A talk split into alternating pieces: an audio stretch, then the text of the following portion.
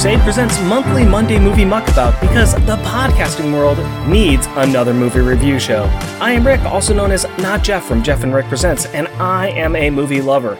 I've got this huge collection of movies, and I always thought it was really impressive.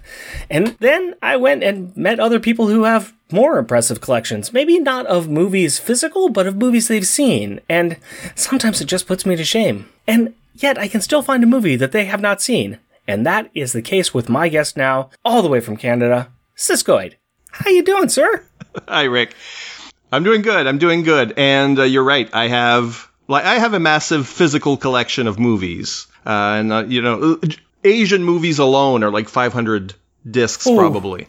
Wow. Um, but uh, but I've since I you know right now we're in a streaming era and it seems mm-hmm. easier to do it that way. So I've you know I, have lowered my costs, let's say. But uh, I've seen I guess if I check my Letterboxd account, more than 5,000 movies. Does that make sense? Yeah. Yeah, yeah. I I mean, I, I don't keep track of all the movies I've seen like you do, but I am pretty sure I'm somewhere south of that number. So it is a very impressive collection. I was enjoying going through what you had in your Letterboxd and just kind of getting lost for a while. Yeah, well, I mean, and I review everything, so it, it, it's it's sort of um, it's like collecting. Uh, you're you're going well. I need yeah. to watch this so I can review it. like I'm just like like I'm check marking movies, putting reviews on there, little blurb reviews that go for on my blog. Anything I watch becomes a review on my blog, Siskoid's blog of geekery. So it's all it all counts as research for for you know nothing goes wasted. I like that concept. I sit down and I watch a movie, and just from my own background, I, I I try not to do it all the time. I try not to do that reviewing hat or that critical thinking, but I can't help it sometimes. And I really get into, you know, picking apart something or did I like this? Did I not like this? What worked? What didn't work? Was there something really amazing cinematography wise or, or action wise or dialogue? And then it's like, sometimes I just want to sit down and let's watch some Die Hard. Yeah, you know? sure. No. and I mean, that's part of it as well. So you have to analyze movies or look at movies for what they are and what they're supposed to be offering. So I will yeah. give higher reviews to you know higher ratings to B movies that are just balls to the wall insane, that kind of stuff. You know, they're not Citizen Kane, but maybe I, I like them better. yeah, I was just rewatching a movie that I'm going to be doing on this show for another person, and it was a that's a B movie, but I was watching it going, you know, for when this was filmed and the shoestring budget that they had, this is some amazing cinematography. This is some amazing work that they're doing. And you have to appreciate that. You have to kind of find the, the gems in the rough, as it were. Yeah, there are many reasons to love movies. Yes. And sometimes it's it's junk. It's junk food, but uh, damn, it's good. You know.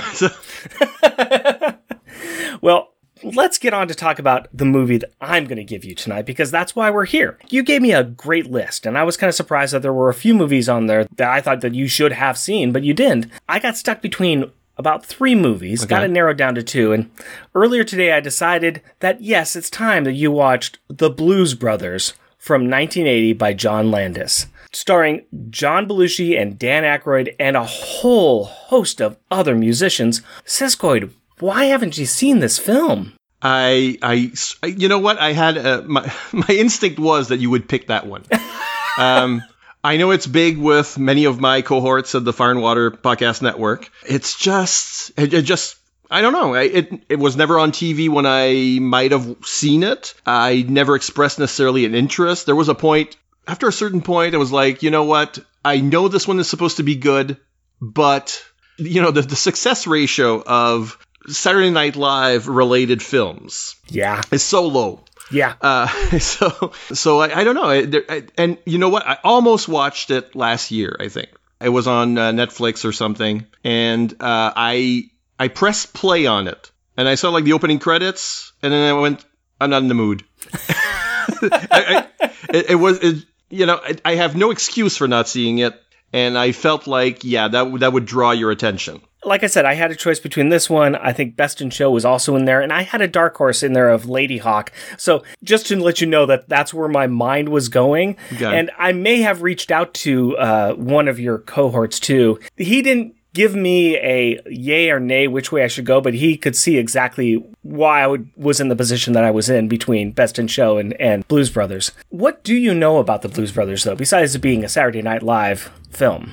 Mm-hmm. Well, I know who's in it. Uh, where I mean, the two lead actors, uh, the look, the the dark glasses. I, I don't know what it's. I, I know it's I, now I don't remember the city where it takes place, but I know that's an important part of it. I'll give you that one. It's Chicago. okay, yeah. So okay, it's Chicago. Well, then uh, I know people from Chicago certainly are drawn to it, and you know it's something special to them or anyone that's been to Chicago seems to have um, love for this film. Otherwise, you know, I I can't tell you. There was a sequel, wasn't there? Yeah, but we aren't going to really get into that too much. um, so that's what I know. So I don't know what the plot is. I don't even know what the premise is. That's good, and that's kind of amazing for a 1980s film that has such such kind of a cult status and that a lot of your friends on your network know about this movie and love this movie. So I think this is going to be kind of fun with having you watch it and I'm I'm very interested to see your reaction when you do watch it.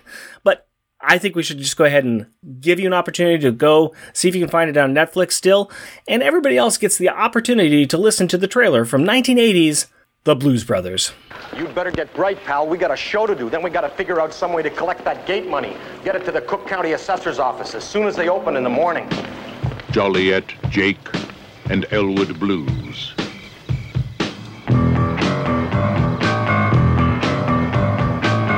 Two men with a mission and only 11 days.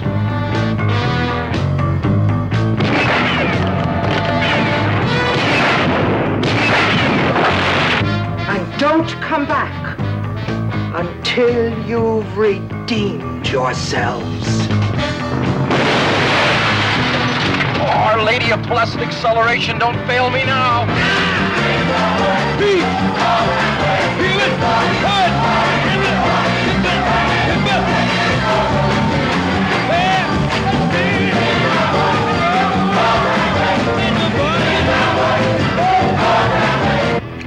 For me and the Lord, we gotta understand it. We're on a mission from God.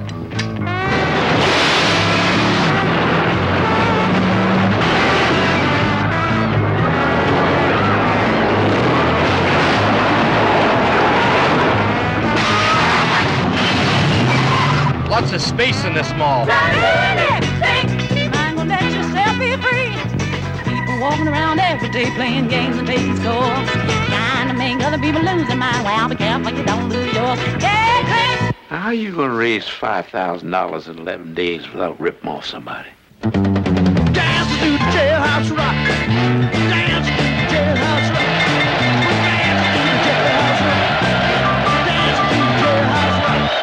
I remain celibate for you.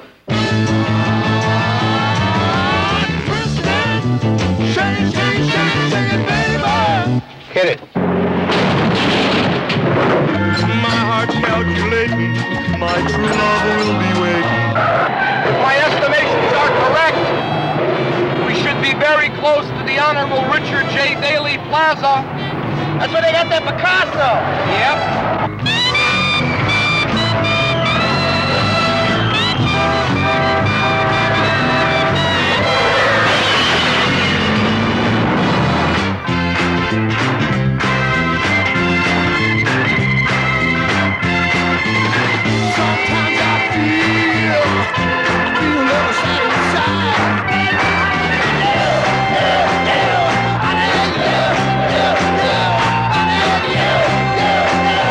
Two guys coming here, black suits, black hats, one carrying a briefcase? Yeah, I just sent them down there. Thank you.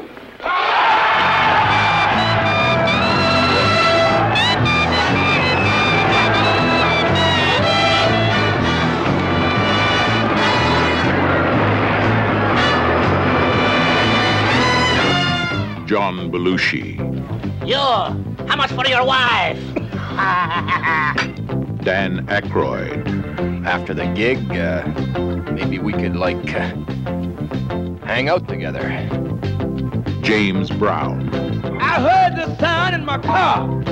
Cab Calloway. Ray Charles. You, you, you know depreciation, man. Carrie Fisher. I must now kill you and your brother. Aretha Franklin. You're living with me now. And you're not gonna go sliding around with your old white woman friends. Henry Gibson, He better pray the police get to him before we do. and the Blues Brothers Band. Let's go, boys. The Blues Brothers. Are you the police? No, ma'am. We're musicians.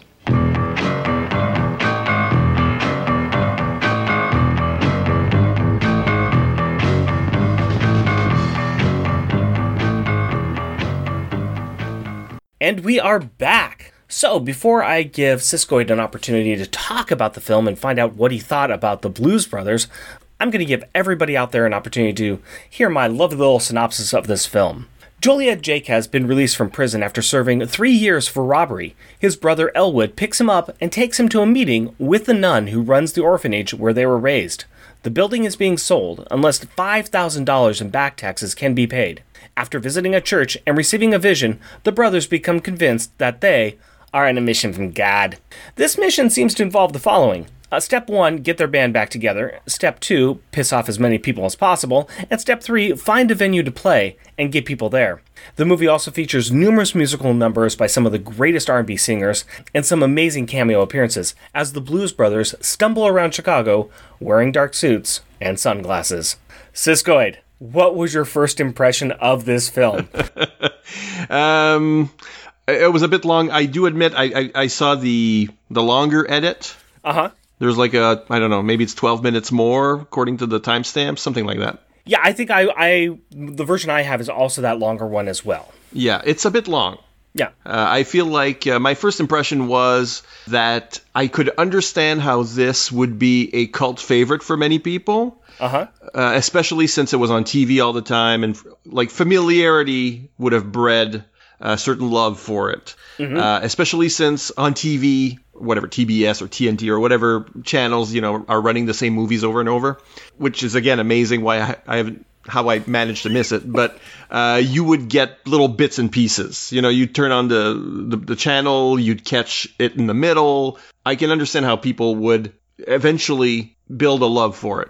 Uh-huh. First watch, I felt it was a collection of sketches and songs. So it, structurally, it was long, but also there was a lot of fat to it. I could have Mhm. trimmed a lot of that fat, uh, and uh, so it it felt a little messy. Where sometimes it's starting trying to do something, other times it's trying to do something else. Maybe it's trying to do too much and at the same time too little, because this is the slimmest plot available. Uh, you, you know, you, you know that plot. The uh, uh, let's put on a show so we can save blank. Yeah, yeah, yeah. So that was tired already in 1980. It's what you put onto that skeleton that makes it interesting. So great songs. Yeah, it's fun recognizing people uh, who took part. We call them cameos, but really they're they're bit parts. They're you know people who get whole scenes and whole songs. Uh, I wouldn't call them cameos necessarily. It, it took a long time to charm me. I'll say that. Okay. I can see how you can, you know, you can build to that, but watching it now, this late in life or in in history, I felt a little like it. It took its time, and uh, I liked it when it was especially absurd, like like the climax. You know, Yeah. you might call this like fir- first first impression. Uh-huh. We we could call this cop cars crashing into each other, the movie. Yeah. Yes, yes, yes, yes. You have heard about this film for a long time, and you've got a lot of friends on your network that love this movie. Yes. So it must have built up some expectation in your own mind. Yeah, the one expectation was actually a spoiler. Uh-huh. Because after we spoke, I had friends, not the network necessarily, but friends who knew I was going to do this. Mhm. And I told them I was going to see Blues Brothers. And their reaction was, "You haven't seen Blues Brothers? okay, so good, all right." Uh, and then, and then I said, "Yeah, I don't even know what it's about." And somebody in the group, before I could say, "Well, you know, don't tell me anything more. I've got to come fresh to Mhm. this," said, "There are Nazis in it." and I said, I said, okay, I'll just imagine this as, you know, I'll take for fine. Don't tell me anything more. I'll just expect, and I said this jokingly. Yeah. I'll just expect this to be Indiana Jones with sunglasses. And then the, that person said, that's not too far. o- It's not necessarily not that. It's it's that's the most interesting thing because I'm going to say that is so far from the truth, but then at the same time, I'm also like, hmm, is it? Is it? a little bit. But yeah, I, I thought it wasn't it, it it wasn't as Nazi centric No. as that led me to believe. So as far as expectations, I was expecting that to be a bigger plot point, and I was expecting I, I didn't I, I don't know I wasn't expecting the Blues Brothers to be putting on a show Uh huh. At that point because I thought, okay, it's more like an adventure. It's like the 80s often had these wild genre mashups, or, Uh-huh. you know, it's like, you, you can name many films from that time. There were, they were supposed to be action movies and comedies, and then they had like supernatural, you know, like things like The Golden Child or Uh, romancing the stone. It's a bit Romancing. Of a the, well, Romancing Yeah. the Stone is uh, more like, yeah, y- you know, it had a lot of stuff to it. It, it was a romance comedy and, and action adventure. Right. In the style of Indiana Jones a little bit, but contemporary. You know, so they did and it goes all the way to I don't know, you know, it's it's like Welcome to Frogtown, you know, but it's uh, which was in 80s. It was I'm not even sure. Uh, you know, there are a lot of movies like this in that era where they are mashing up things and I usually appreciate that stuff. So let me let me ask you this then. It sounds like we got some good meat to talk about here, at least.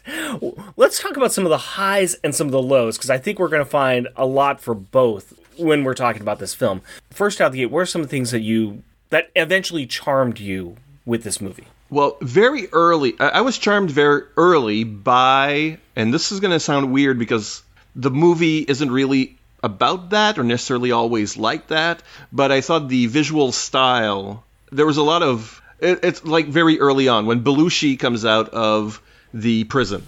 Mm-hmm. Um, it's golden hour. That golden light in the behind him, and then that stays in that doorway as if he's coming out of. It's almost like he's coming out of a better place Yeah. than what he's entering. Uh, like visual flair like that, where sometimes I felt like the cin- the cinematography was too good for the rest of the film. Okay. So Yeah. That's one. That's one early moment. Another early moment is like when the um, when you're looking at the nun at the top of the stairs. The shadows are very strange, and you know the staircase is is kind of warped, and that's a very odd looking scene, and I love it. Or shot really, not even a scene. Mhm. The, sh- the shot is interesting, and then you go way to the end where it's now balls to the wall, and we're doing things like dropping cars from airplanes, apparently, you know, for that car to be there all the pileups, but also you know that that, that final moment in the uh, government office Mhm. where everybody's guns are trained on them. Yeah. that is a very unusual shot. So John Landis's image making in this movie sometimes is I'll use the word indelible. It's like okay, I will, I'll remember those shots forever, Mhm. regardless of plot, regardless of anything else. Those are things that like that are striking to me. I would very much agree with what you're saying there because, and going back to something you said early on, this movie is. I don't care what anybody says. This movie is nothing more than a series of skits. It is a series of skits, and there's a musical number, and some more skits, and a musical number, etc. Mhm. Repeat, and it's it fits into what you just said too, because within that they've got some amazing little moments where here's this scene that's so ridiculous or so interesting and the way they shoot the scene and the way they set up and stage all the actors or the props or everything else it's amazing and those are the things that that help strike this movie and give it that little extra oomph and being more than just a Saturday Night Live movie. Well, and even that, I mean, I, I did a little bit of research because I, it, that's not like John Belushi is not my era of Uh-huh. SNL. I, I'm too young for that, so I never really saw him do anything. But as far as I can understand, Aykroyd and Belushi played these characters essentially as stage personas to play music yeah. on the show. It wasn't. They're not sketch characters. No.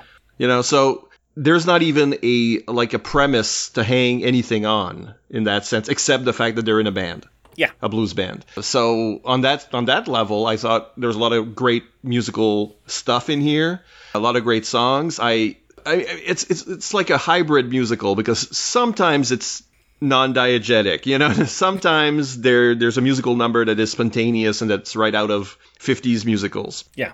And um, I almost wish it was more like that more often. You know, it's like the, the real first time it happens. It's Aretha Franklin is like the the first Yeah. that is that way. Uh, because everything else, like before that, people are singing, and we know they're singing, and they're supposed to be singing. And Mhm. Ray Charles, there's a spontaneous number, a dance number in the street, and everything. So it, it it fits that, even though he's sitting at a piano, and they know he's sitting at a piano. So I wish there was a little more like that. But the music that I I did really like was stuff like I, I you wouldn't expect necessarily when you're you're thinking of the Blues Brothers, but you know everything in the um, the Country Bunker. Yeah. Those those songs I think were some of the strongest ones, for example. So I thought you know the music is fun. That's that's a that's one of the good elements for sure. Yeah, I, I, I agree completely again.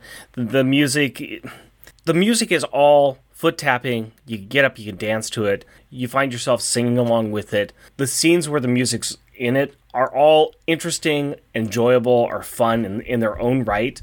Uh, the the entire they're at the store buying equipment, and it's course Ray Charles, and there's a couple of little skit jokes there. But him just playing on there and showing them that yeah, there's still some there's still some life in this piano. Aretha Franklin, you better think, don't leave, don't don't you dare leave and go off with your hoodlum friends. You know, uh, tying it right into the thin story that we've got here. The musical numbers in this are are what you kind of are, are the nice solve between the jumping skits almost. Yeah, that's why that's why I wish that it'd been like they'd get they'd gotten to that sooner. Yeah. Because then you've got a long stretch with the prison. You've got a long stretch where they, you know, let's get the band back together, uh, and then they go to that hotel, and you know, there's just all this stuff with Carrie Fisher, which is amusing in its own right. But it, it takes forever before there's music in here, Uh-huh. and uh, I think that's one of the weaknesses. But we're not there yet. But it is one of the weaknesses. It takes too long to get to that point. Well, I mean, we can talk about some other weaknesses too. What other weaknesses can you think about this film? We'll jump back and forth here about some highs and lows. Well, that section has a lot. That's where a lot of the fat is. I, I, I- I feel like I couldn't care less about the uh, tracking down. I, and probably the TV version cuts a lot of this stuff out to make the two hours or probably, you know, for the Mhm. runtime. So I can imagine how it's much punchier and pacier on TV where people actually fell in love with it probably in the first place. You know, every tracking down the band, tracking down each member of the band, the skits in the restaurant where, you know, all of that stuff is surplus to requirements. We, we don't need a lot of that. I think um, you know, get everybody except the like the holdouts. You get to meet Aretha Franklin. That's where really that's where it starts. Um, and I don't dislike some of the stuff at the beginning, like you know the the crappy hotel room and with the trains going by every split second. You know, I kind of like that stuff. Uh, I, I also like how like one of the better things like there, there's not much to these characters. No. No, but one of the things that I do find enjoyable is the you know things are blowing up around them and they just dust themselves off and they don't even mention it. You know, they're walking out of rubble and they don't even mention it because they're so slick and they're so cool and they're they're so smooth. Yeah. It's- so there's that stuff is good, but then but then we're going you know we're meeting people who might have heard where the band member now works. I mean, Mhm. we don't need that. Right. There's the the little pieces that they're trying to create a story here, and they're trying to develop a plot, and it's not all that we're really there for. We're just there to see them play music, and eventually some of the stuff does tie together. Uh, you know, at the very end, when you have everybody and their dog chasing after them, it, it some of the weirder plots start to pull together a little bit more. Yes. But, but yeah, there's a lot of stuff where it's they go to the house where a couple of the band members used to live. There's a funny joke in there, but it's a lot of time that you're wasting to get to one or two little jokes. Yes, when they could have just walked into the restaurant or Mhm. where the uh, you know where the the side band is uh, is playing. You you could just Mur- walk Murphy, in. Murphy and the Magic Tones. Right. You could just walk into the Magic Tones, and Mhm. you don't need that that scene where they play detective. Yeah. You know. So by the end, we've we've done with all that, and we've Yeah. pulled all the threads, and we've got all these people after them. When there's action, yeah, it's a lot of cars crashing, but it's entertaining because there's so much of it, and uh, it's like really the first one is the chase in a mall Yes. uh, which made me okay. Now I know why some of this stuff is is is in uh, Grand Theft Auto. so, okay, um, but but really, at, at that point, I you know, it's sometimes a movie is sort of throwing you into de- the deep end Uh huh. tonally. I'll give an example where uh, I, you know uh, Moulin Rouge. Okay. People don't like Moulin Rouge if they can't get through the bit with the green fairy. So if you Yeah. can't get through the first 15 or 20 minutes, that's the deep end of the pool. And your thro- Baz Luhrmann throws you in there, and uh, if you think you're going to drown, you bail out. And like my mom loves musicals, could not get through that first part because it's so insane and crazy and fast, and it's a shock to the system Right. if you get through that, then you're prepared for the rest. I, I felt like the Blues Brothers were a bit like that, and the like the mall chase. I was a little bit like, is this what the movie's gonna be like? you know, is it, it? And we haven't even had a musical yet. You know, it's Uh-huh. like when it became a musical. Now, okay, now I I kind of get the tone or the, the the different genres that are playing together here. But the mall, I, I- I was like, I wasn't ready for it. Like I felt like, oh, this is a fun action scene, but I don't see what it has to do with any. You know, is this what the movie's going to be like? I, I, I could almost bet, and I think you said it at the beginning too, that you know, being your first watch, you can kind of start putting it together now. During your second watch, when that mall that mall scene comes up, I feel like you're going to enjoy it even a bit more because you understand how just absurd this movie is. Yes. and and this just fits right into that absurdity. And it- it, Completely it's- agree. It's the Yeah. most absurd thing you really see at the beginning of the film, quite possibly followed up by the jump over the over the toll bridge or the the drawbridge. But it, it's starting to prepare you for that, and it's just so ridiculous. And the conversation that they're having as you know, it's all calm. It's like a Sunday drive. They're just talking about the mall as they're crashing through it. Yeah. Well, he's just got come out of prison. Yeah. It's like, oh, this is a new a new store. You know, that would be a normal thing to say. There's so much room in this mall, yes. We've got that scene, and then of course we have the entire last chunk of the movie, sixth of the movie, is one extended car chase scene. Mm-hmm. It's probably one of the more. I, there's a lot of memorable parts about this movie, but just that entire scene in and of itself, where the entire world is chasing them down because they have upset everybody at this point.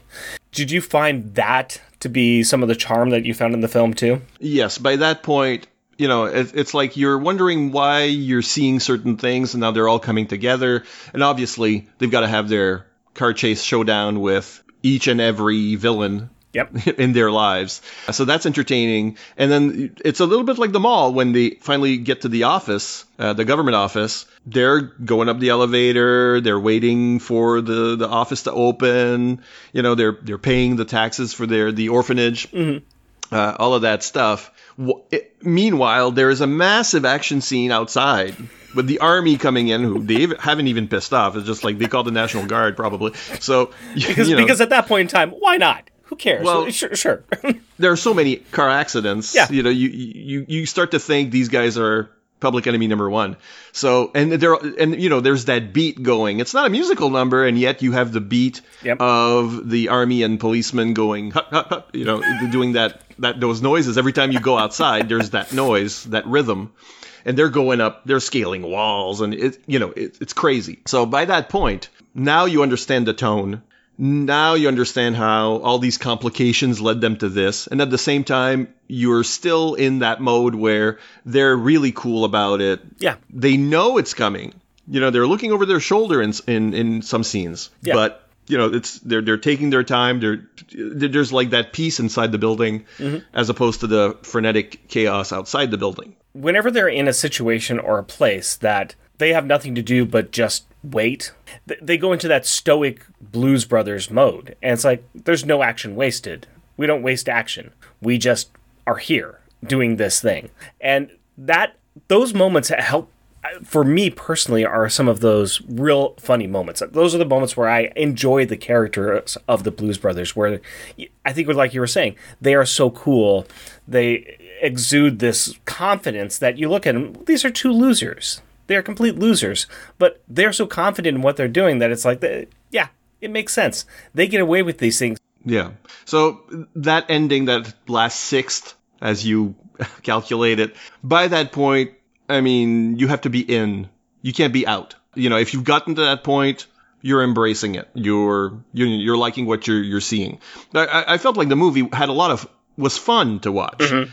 And my usually what my uh, my criticism is, or I'm more critical of the structure and uh, as a story, but I don't require that of movies. I just felt at times it's like it was a bit clunky mechanically where you know you it, it doesn't have to be about plot for me not Mm. at all but there was almost too much plot for it not to be about plot yeah The danger of being in a skit-filled movie. Yeah. So and it's it's all tied together, um, and so you still feel like you're you know you're you're you're you're thinking about the plot. You're thinking about how things figure in, and then sometimes when they don't pan out, Mhm. like most things do pan out, but you know it's like poor Twiggy who's left waiting at the motel. Another that's a that's like a bit part, an interesting bit part there. You know, poor Twiggy that never amounts to anything. And I felt like we spent time with this. He should have picked her up, or he should have stopped by, or uh, you know, because he's we see her, and then almost immediately they're in the car, and he's saying, "I've to." I have to stop somewhere, or and but that's has nothing to do with it. I felt like that was a wasted moment. There are so many skits in this. I want to ask you, what was your favorite skit and what was your least favorite skit? So, what was your least favorite skit? That's interesting. I don't. I'm not sure uh, because there's so many little bits. Again, I think like the front of the movie when you're not used to it, that may grow on you. But first watch, I didn't care for the whole church bit. Okay. With uh, James Brown. I mean, of course, there's a number there. You've got James Brown. I guess has a lot of energy. But all the stuff with the beam of light hitting Belushi and the call for from God, I felt that was I don't know. Maybe the way it was staged. I just felt like you know we could have gotten there sooner. Do they need the call from God at all? Since the the nun already asked for it. So they're just standing there, and then there's like Belushi's doing tu- some tumbling. I don't know if it's him all the way, but maybe that's like as far like a big scene. That may be one of the weakest, but probably I'd, I'd say the one I most get rid of is the restaurant scene because that's the scene where the Blues Brothers are like, okay, now they're all so gross, or maybe okay on purpose, but it doesn't seem to fit the rest of the. They're not that cool there in a way. They're being cruel there. They're being cruel and mean and vicious, and it's something that they weren't really doing at the beginning of the film. Yeah. Except against people who are outright mean or vicious. Sure, let's put some glue on the on cars' brakes and stuff. But but this is supposed to be their friend. They're supposed to be convincing him. They're just obnoxious, and they're doing some strange. It felt more like like it felt more like like shtick you might have seen in Animal House, which was Landis's previous film and with Belushi in it. Uh, you know, it was more like that kind of those kinds of shenanigans. I, you know, just like thinking of it now, it, it's hard to say because there's so much. Uh, that's probably the least favorite. I, I can agree, and I hadn't really thought about that myself before I asked you, but I would agree that that is the one that doesn't really fit in. Converse side, what is one of your favorites, or what what what was the skit or kind of throwaway stuff that was in there that you really really enjoyed? throwaway. I mean, I'm kind of charmed by stuff like Aykroyd going to his job to quit his job. Okay. I, it's a very small thing. The job seems ridiculously routine. You know, mm-hmm. I don't know what. I don't even know what they're doing. They're they're supposed to be staring at uh, aerosol spray glue cans that come off of a of Okay, that's it. That's Yeah. what it is. Yeah. Yeah, because it ties in later. So it's just. I, I will say that that is actually a scene when I was rewatching it on my copy, which is also extended. That scene came up, and I had to pause for a second because I was like, "This doesn't seem as familiar to me." That is one of the scenes that they that's not part of the original cut, and it's probably not one that was originally shown on TV. Yeah, it's part makes sense. extended. It makes sense Yeah. because it's such a small. You don't need. You don't need it. But as far as things that you don't need, uh, it's. Uh, I like it because it's so understated. Yes. I, I like the sort of absurdity of it, where he's still wearing his hat and he's still you know, he's still a blues brother, even Mhm. though the job seems to be just on a on, on the line. Basically, he steals a can, which comes in handy later. Right, and then every, everything starts to fall apart on the chain thing, but the the other worker doesn't seem to care, and you know the boss is going like, um, you know, well, good luck. You know, it's like, well, he thinks he's going to become a priest, and so that's that little moment. You're asking the question, and so it comes to me, even Yeah. though I know it's like it's a very small thing, but I think uh, as far as little s- throwaway skits, Mm-hmm. that's the kind of humor that I that I liked from the big, you know, early on. I want to ask about one other character because we mentioned her, and and I think she's she's an interesting character, and she's all the way through the movie, and that's Carrie Fisher's character, hmm and that entire plot. Yeah. What did you think of that as it started to unfold for you? I think well, that's an early indication that it's not just the cops. You know, obviously they outraged the cops Mhm. even before this, uh, and uh, of course the cops after them, and obviously they've been in trouble before. You know, it's clear. But uh, Carrie Fisher, her character is there to to show that they've always been these bastards. you know, they've always angered people. Yeah. And yet at the end, we see that they also have like this way of this charm. They can diffuse tho- those situations. You know, she eventually forgives them, but she spends most of the movie, you know, trying to dis- like blow up their home, and, and that they always walk away. But but she's using bazookas, and it's uh, it's outrageous. Yeah, and I always like to see Carrie Fisher in anything. That's Yeah. let's say that. I also feel like in both her case and Aretha Franklin's, the weakness there is that they are diffused at the end. I, I feel like that's not giving them their proper due. So suddenly Carrie Fisher is, oh, you know, oh, Yeah. Jake, you know, and then he just drops her in the mud or in the sewer, Yeah. and you know, and, And walks away.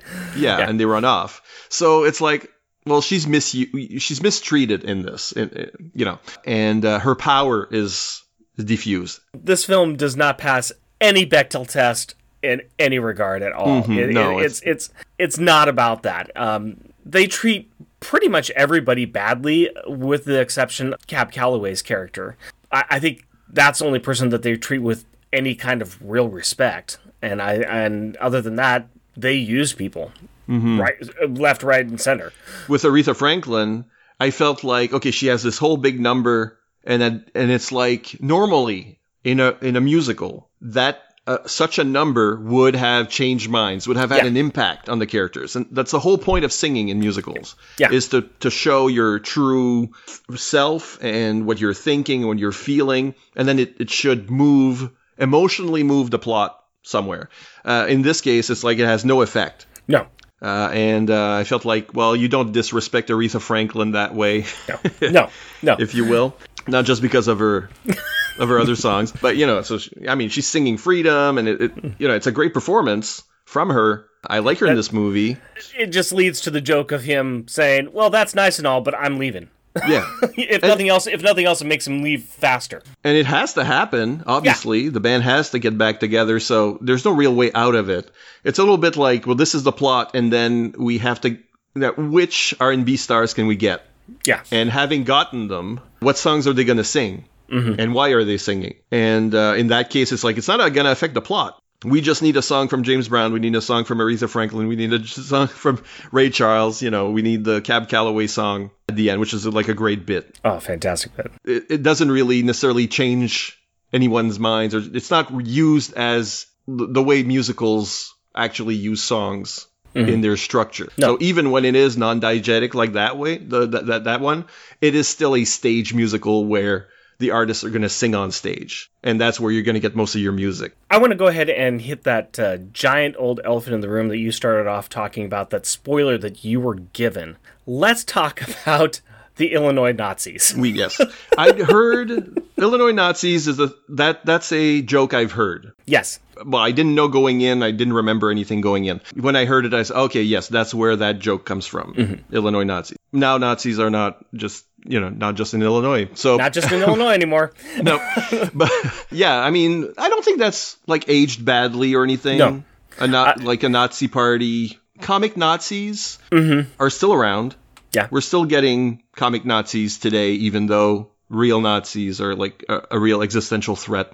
Comic Nazis were there were comic Nazis when in World War II. You know, it's Yeah. it's always been a trope to deflate fascists and racists, and you know, And I think that, that this film does a great job with it. They're seen, when they first are introduced, they're seen as a nuisance. The Blues Brothers take them out, you know, just by making them jump off the bridge. And then every other time you see them, you see that they are completely ineffectual and they are just a joke, an absolute joke. They get a punchline send off as well, too, as the car is dropping from the uh, The sky. the sky. You know, the, the, the never ending dropping car. Um, you know, and, and the the second turns around to uh, Henry Gibson's character and says, I, "I've always loved you," and, and just the look of like, are you kidding me? We're dying this way, and I this is the last line I'm going to hear. I think that, that this is one thing. It's like you kind of say, "There's Nazis in this film. Oh dear, this could be bad." No, the Nazis are never given any quarter at all.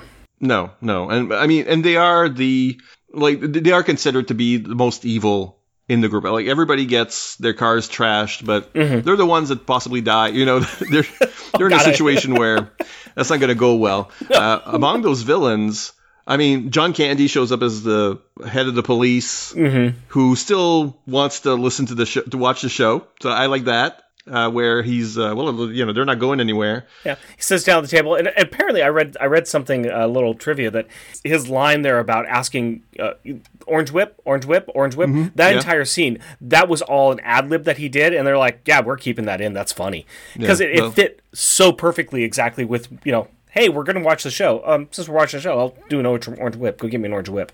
Yeah. I mean, he's avoiding a riot because that that public was already the show was already late. And among the uh, Charles Napier is in this as the good old boy, Yeah, the leader of the good, good old boys, uh, who uh, I can't believe thought he might play his set when you know when he came in. It was after last call, so and whatever.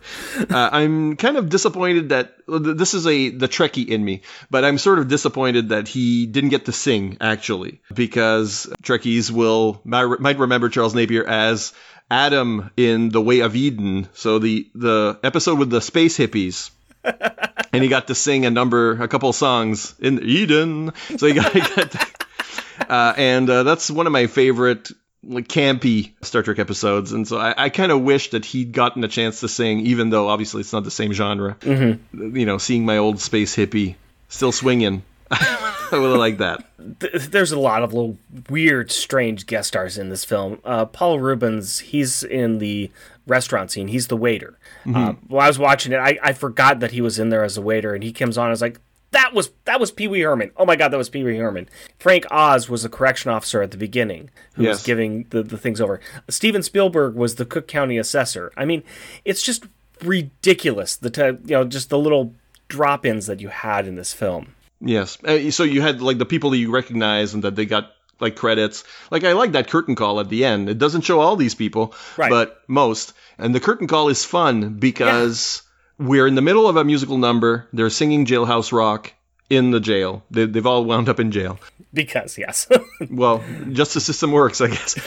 And uh, and then we cut to the the curtain call, and we're seeing each of these guests also singing Jailhouse Rock or a piece Mhm. of it. So they had to shoot all of these little bits, sort of as a uh, okay. Before we wrap, can you just sing a bit of Jailhouse Rock? and then and then the very last shot having the crew singing the jailhouse Everybody, Rock, you see Landis sitting there. Which is like that's a nice thing. That's that you don't see enough of in films to me cool. that th- th- i mean the whole movie is sort of arch and you're, you're thinking well th- th- you know this is this isn't really serious. There are things that happen that can't possibly happen. So there's like a realism and then there's the, the mu- musical realism and then there's stuff like a car flipping doing a, a backflip a really long backflip and you're just going what just happened? You know?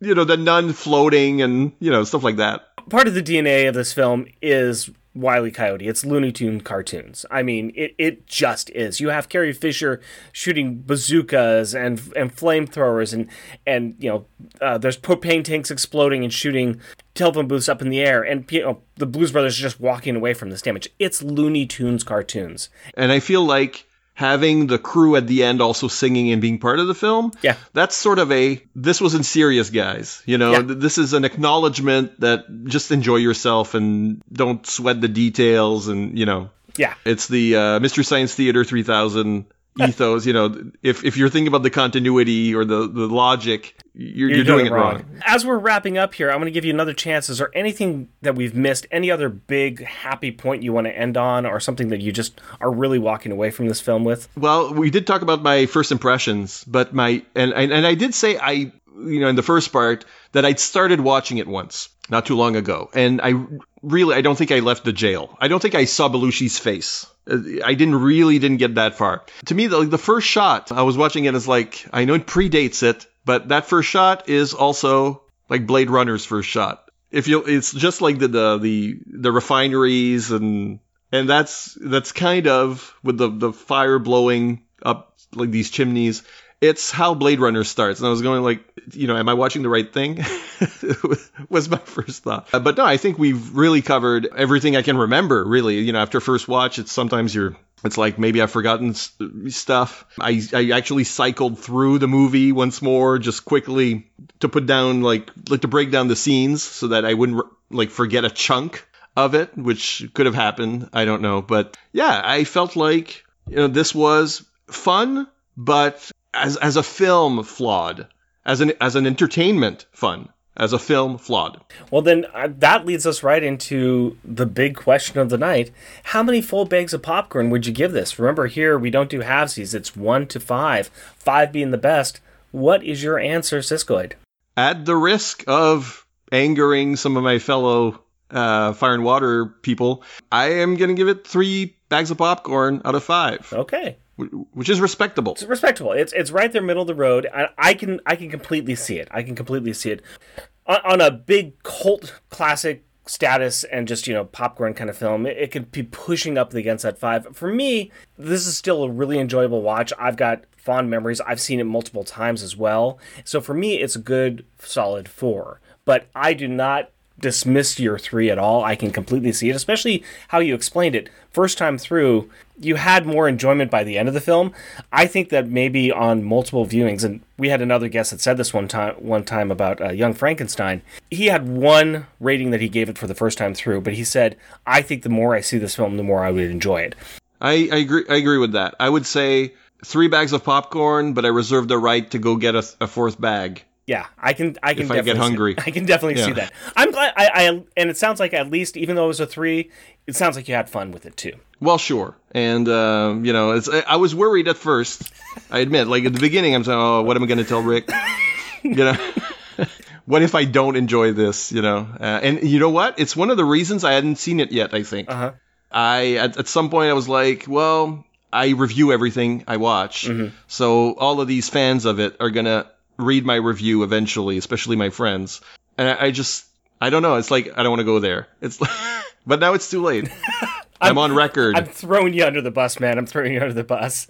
It happens. All right. I would like to give you an opportunity to tell people where they can find you on these wonderful internets. Yes, if they like reading, which is possible still, I do still write at least one article a day at Siskoid's blog of geekery. So pop culture stuff, comics, movies, role playing games, whatever. If they like listening to podcasts, which is entirely possible since they're listening to this, I uh, have uh, I usually have a podcast out every Tuesday at the Fire and Water Podcast Network. So these might be insane comedies about comic books like Oh Hot or Not, or they might be index shows like like Zero Hour Strikes, or they might be about other things in comics like Give Me That Star Trek. Uh, I have a number of shows, and some of them kind of rotate, and I hope people want to discover them. I would highly, highly encourage people to, to listen to his shows because Cisco knows what he's talking about. He's got some great friends and great guests that he has on his shows to talk about all these lovely, lovely geek things. As far as myself, you can find me on Twitter at mmuckabout or on my other podcast, Unpacking the Power of Power Pack, which I host with my co host Jeff, who has the most questionable items in his pockets at all times. Do not search in there, folks. You will not be happy. If you would like to be on this show, please feel free to contact me. You can reach me at Jeff and Rick Present, all one word at gmail.com. Big thank you to the Longbox Crusade Network for letting me use the attic of their headquarters, and also to their sponsor, Omaha Bound, who is on a one year hiatus right now for all their binding, but they will be back soon. Keep checking, and they do have some pretty cool stuff on their website. Also, Thank you very much to the Longbox Crusade members who help support this network. If you would like to support it, please head on over to Patreon and search for the Longbox Crusade. That's all the time we have for this week. Please grab some popcorn, pull up a seat. We will be back next week with another episode. The music for this episode is Fall Back by musical genius Joe November. Check out his SoundCloud at Joseflin99.